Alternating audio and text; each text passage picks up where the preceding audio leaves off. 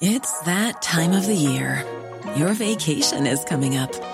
You can already hear the beach waves, feel the warm breeze, relax, and think about work. You really, really want it all to work out while you're away. Monday.com gives you and the team that peace of mind. When all work is on one platform and everyone's in sync, things just flow wherever you are. Tap the banner to go to Monday.com.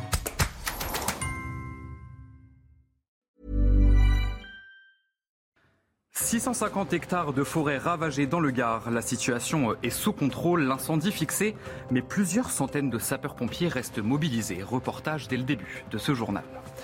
Premier week-end de départ en vacances et une journée noire sur les routes ce samedi. Mais Bison Futé voie vert ce dimanche dans le sens des départs pour veiller à la sécurité des automobilistes. Plus de 10 000 policiers et gendarmes sont mobilisés.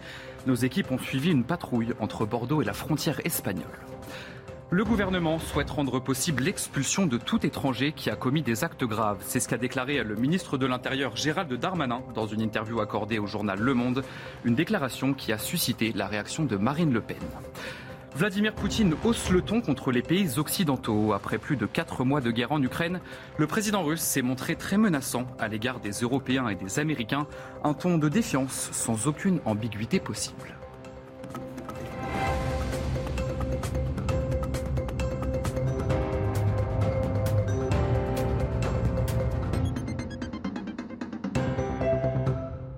Bonsoir à tous et bienvenue dans l'édition de la nuit. Le feu des Cévennes a ravagé 650 hectares sans faire de victimes. La situation est sous contrôle.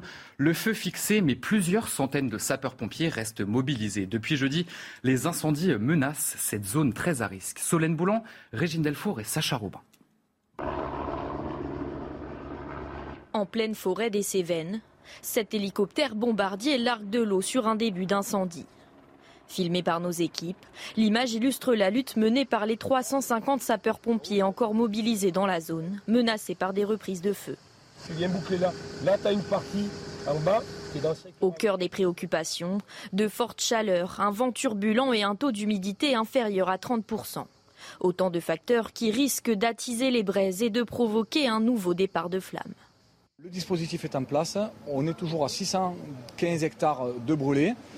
Et on a encore quelques points chauds qui, subsistent donc dans, le brûlé essentiellement et qu'on traite chaque fois que ça ressort. Donc euh, le gros de la chaleur est passé pour le moment. On a eu quelques rafales de vent importantes, donc des hygrométries basses. Mais malgré ce, donc la situation est stable. Pour éviter tout risque de reprise, les sapeurs-pompiers surveillent et traitent la lisière, frontière entre la terre brûlée et celle qui ne l'est pas. Donc tout, euh, tout ce secteur-là le secteur Le méga-feu des Cévennes a pour l'instant ravagé plus de 600 hectares sans faire de victimes. Le département du Gard reste, lui, placé sous haute surveillance. Une journée noire sur les routes avec ce premier week-end de grand départ en vacances. 623 km de bouchons au plus fort de la journée ce samedi. Et regardez ce que Bison Futé prévoit demain. Sévère dans le sens des départs au niveau national, orange en Auvergne-Rhône-Alpes et sur l'arc méditerranéen. Et vous le voyez, sévère sur tout le territoire dans le sens des retours bien sûr. Et justement, pour faire face à cet afflux de touristes sur les routes, plus de 10 000 policiers et gendarmes sont mobilisés. Euh, cette année, les forces de l'ordre traquent de nouvelles formes d'infractions, notamment sur les conduites sous l'emprise de drogue. Un reportage entre Bordeaux et la frontière espagnole. Jérôme Rantenou avec Antoine Estève. Regardez. La voiture banalisée des policiers se faufile dans la circulation. Sur l'autoroute entre Bordeaux et Bayonne, les deux CRS sont à l'affût du moindre danger. Un homme est surpris avec son téléphone au volant. La personne était en train de pianoter avec sa main droite sur son téléphone, alors texto ou autre. Mais euh, c'est interdit par le code de la route. Hein. Le téléphone, il est ou dans la poche ou euh, par terre. Pour lui, c'est 135 euros d'amende et 3 points en moins sur le permis. Les policiers contrôlent un autre vacancier à la conduite hasardeuse il est testé positif au cannabis et à la cocaïne. C'est simplement un dépistage que l'on fait sur le terrain et après c'est analysé à laboratoire et c'est ce qui vaut preuve au niveau du tribunal pour la véracité de l'infraction. C'est ça qui est un peu attristant je trouve euh, par rapport au cannabis. Voilà. Comme ça en contrôle de routine euh, sur l'autoroute comme ça je ne m'y attendais pas. Non, Le jeune homme repart à pied. Pour lui c'est une confiscation du véhicule non assuré et une convocation judiciaire ultérieure. En moins de 3 heures sur ce tronçon d'autoroute, 54 infractions sont relevées. On parle vraiment de sécurité euh, routière et les gens n'ont pas forcément conscience euh, des dangers qu'ils peuvent euh, encourir et surtout causer aux autres. Les téléphones, les vitesses, les distances de sécurité, les changements importants de direction sans s'assurer du danger. Voilà, tout ce qui est générateur d'accidents. Ce week-end de grand départ est l'un des plus importants de l'année pour les forces de l'ordre. Sur ce tronçon entre Bordeaux et l'Espagne, 25 points de contrôle sont prévus. Et une fois arrivé à bon port, faites attention aux pickpockets. Le Figaro publie la liste des 100 communes touristiques où la délinquance serait le plus à craindre cet été. Et vous allez voir que ce ne sont pas forcément les endroits auxquels on pense qui arrivent en tête de ce classement. Michael De Santos vous raconte. Saint-Tropez, la ville des gendarmes de Louis de Funès, mais aussi la station balnéaire la plus dangereuse de France pendant la période estivale. D'après nos confrères du Figaro, la commune figure en tête des villes de moins de 100 000 habitants dont la délinquance explose lors des vacances d'été. Une première place qui ne surprend pas le président du syndicat national de la police municipale. C'est une population aisée, hein. vous voyez comme tout le monde euh, au bord de mer, euh, au port de Saint-Tropez, euh, des plus beaux bateaux qu'on peut avoir. Hein. Le luxe attire la population moins aisée et il y a une, une, incitation au vol. On a la délinquance routière, on a la délinquance alcoolémie, on a aussi la délinquance de vol.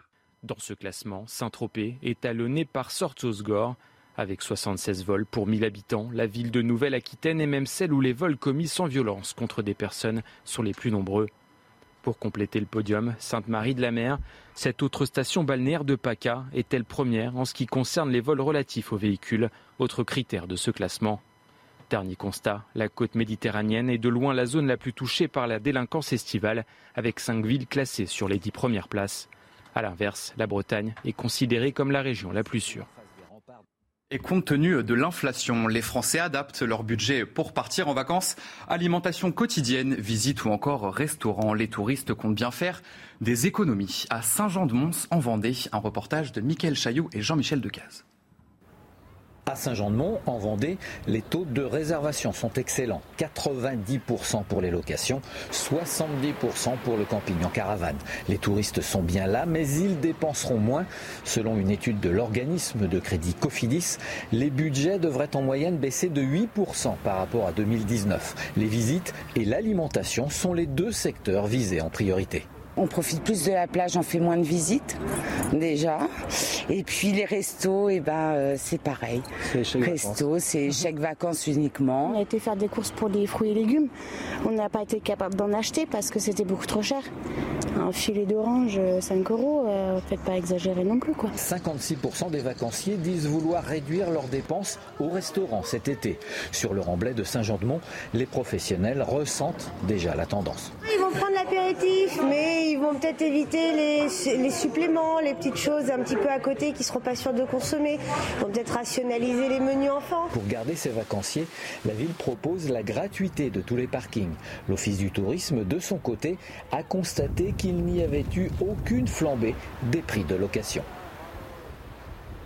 On parle à présent des soldes d'été, ce premier bilan catastrophique pour les commerçants, avec des ventes en baisse de 19% sur les 11 premiers jours par rapport à 2019. Crise sanitaire, inflation, vente sur Internet, les forceurs sont nombreux, à, que les commerçants sont inquiets. À Paris, un reportage de Valentine Leboeuf et Florian Paume. Ce commerçant a du mal à écouler les stocks. Pourtant, plusieurs de ses rayons sont à moins 50%, mais il subit selon lui la concurrence d'Internet. Il y a trop de promotions, trop de ventes privées, trop, de ventes euh, privilèges. C'est fait que maintenant, les soldes, ça sert plus à rien. Hein. Les soldes d'été ont commencé il y a deux semaines et les ventes ont déjà chuté de 19% par rapport à 2019.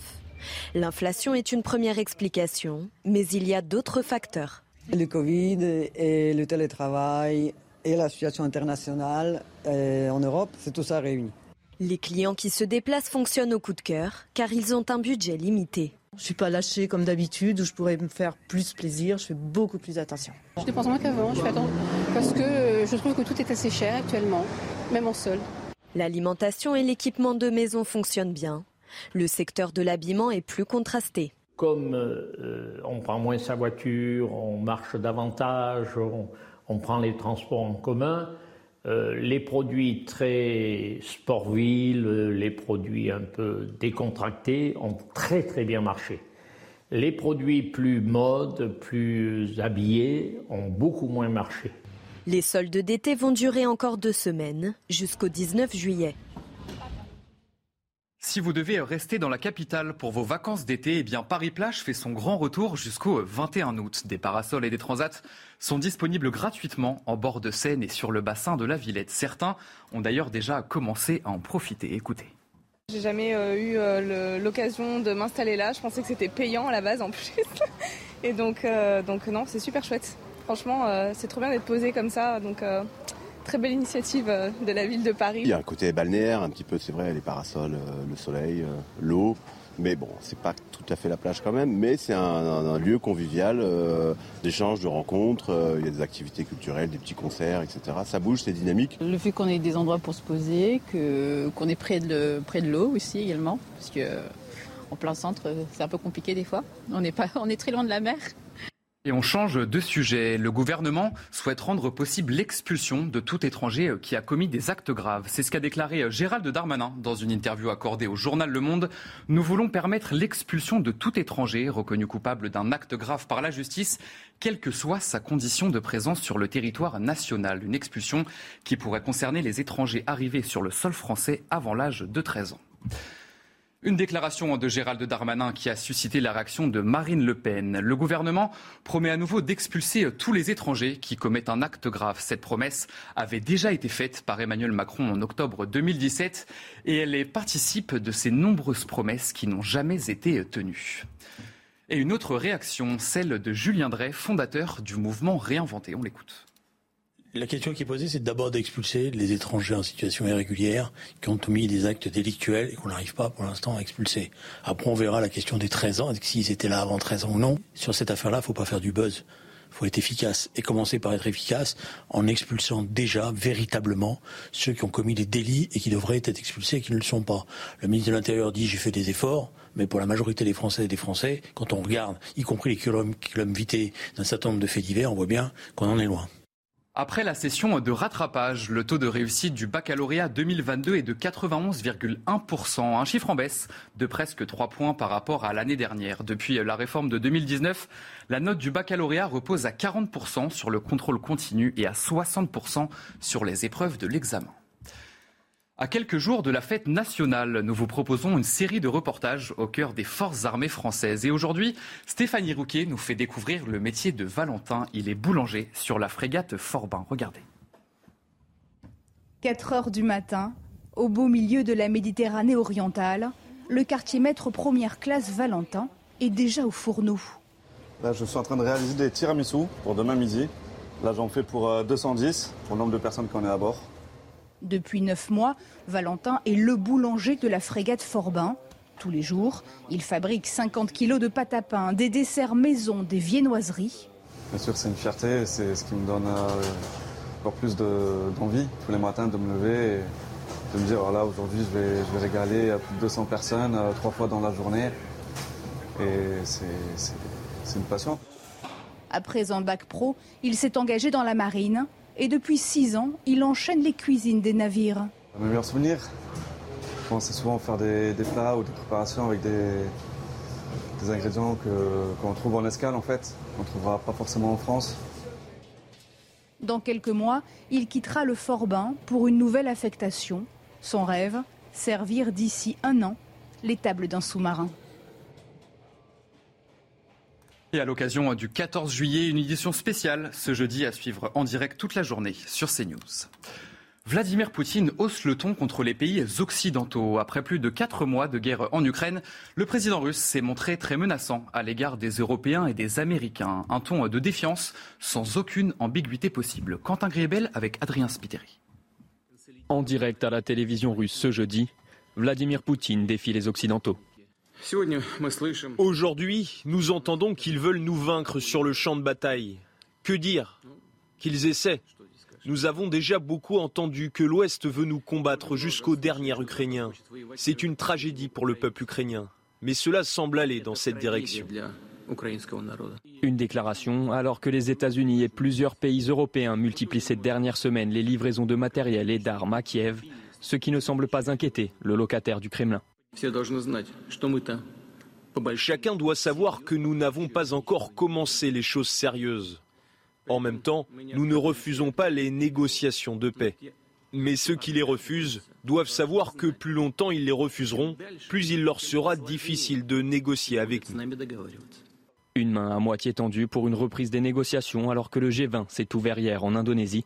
Une réunion que le ministre russe des Affaires étrangères Sergei Lavrov a quitté précipitamment après de nombreuses critiques envers l'invasion en Ukraine. Au Sri Lanka, le palais présidentiel a été pris d'assaut ce samedi par des centaines de manifestants. Le président Rajapaksa a été contraint de prendre la fuite et a annoncé qu'il allait démissionner le 13 juillet prochain. Les individus entrés dans sa résidence lui reprochent d'être le responsable de la crise économique qui traverse le pays. Et enfin, juste avant le journal des sports, direction le nord de l'Espagne, où des taureaux ont été lâchés en pleine rue jusqu'au 14 juillet. La ville de Pamplune accueille les festivités de Saint-Fermin. Plusieurs personnes ont été blessées, piétinées ou renversées par les taureaux.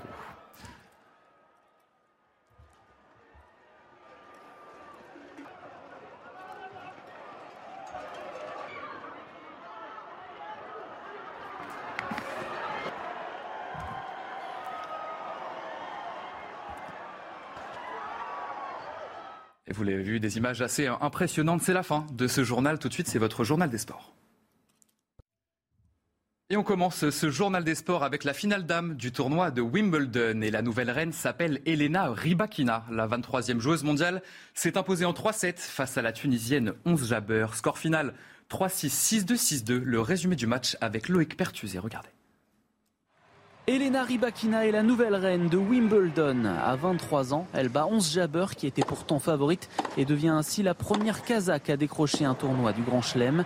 La Tunisienne a gagné le premier set 6-3 avant le réveil de la 23e mondiale qui remporte les deux suivants 6-2. Avec ce troisième titre WTA en neuf finales, Rybakina confirme sa spectaculaire progression depuis deux ans. Et après le tennis, on va parler de vélo et de la huitième étape du Tour de France. Après sa démonstration à Calais, Wound van Aert a remis, en a remis une couche ce samedi entre Dolé et Lausanne. Troisième de l'étape, le maillot jaune Pogachar creuse encore l'écart au classement général. On voit ça avec Raphaël Redon. En vert et en puissance, Wood van Aert confirme qu'il est bien l'un des patrons de ce tour. Une huitième étape partie de Dole aux premiers instants agité, 10 km seulement chute d'un coureur de la DSM. Carambolage dans le peloton parmi les retardés Bardet, Godu, Quintana, Sagan et surtout Pogachar.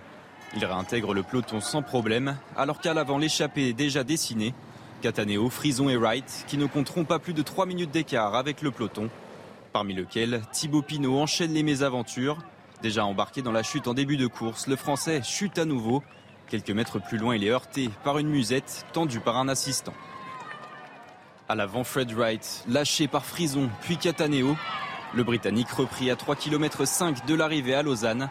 Place à l'explication des favoris dans la montée finale, rythme soutenu imposé par les UAE de Pogachar. La victoire se joue au sprint entre une trentaine de coureurs. Wood van Aert devance Michael Matthews et le maillot jaune.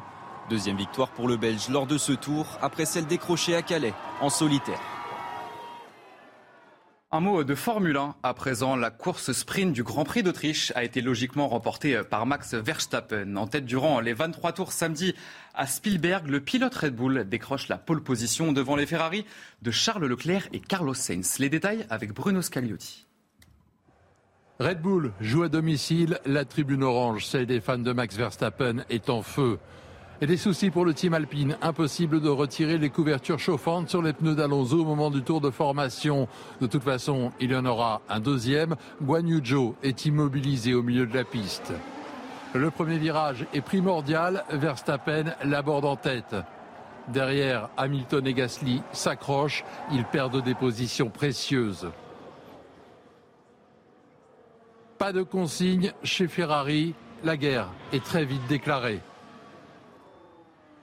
il va Sainz, est-ce qu'il y va? Attention au contact entre pilote Ferrari. Sainz par l'extérieur sur Leclerc qui va retarder son freinage à l'intérieur. Ça va finir par se toucher entre les deux pilotes. Ferrari. Derrière, les As surprennent. Elles tiennent tête à Lewis Hamilton. Pour Max Verstappen, cette course sprint est une aimable promenade de santé. Il empoche les 8 points de la victoire devant Leclerc, Sainz, Russell et Perez. Ocon est sixième, Gasly 16e. Début euh, de l'Euro de football pour l'équipe de France féminine ce dimanche et ça sera face à l'Italie. En conférence de presse, Wendy Renard et Corinne Diacre ont affiché leur détermination. Écoutez. L'importance du premier match, il est, euh, il est important parce que c'est lui qui, euh, qui, vous donne la confiance pour, pour la suite. Donc on fera tout demain pour se mettre dans les meilleures conditions pour, pour la suite de cette compétition. Euh, moi, je sens plutôt une équipe euh, sereine, concentrée, qui sait euh, bien rigoler quand il faut le faire. Voilà, alors je, je sais qu'elles ont envie de démarrer la compétition, mais j'ai pas noté de réelle impatience. Et c'était votre journal des sports. Allez-vous rester avec nous euh, dans un instant, un prochain journal et nous reviendrons euh, sur le feu des Cévennes qui a brûlé 650 euh, hectares. La situation est sous contrôle, le feu fixé, mais plusieurs centaines de sapeurs-pompiers restent mobilisés. A tout de suite sur CNews. Retrouvez tous nos programmes et plus sur cnews.fr.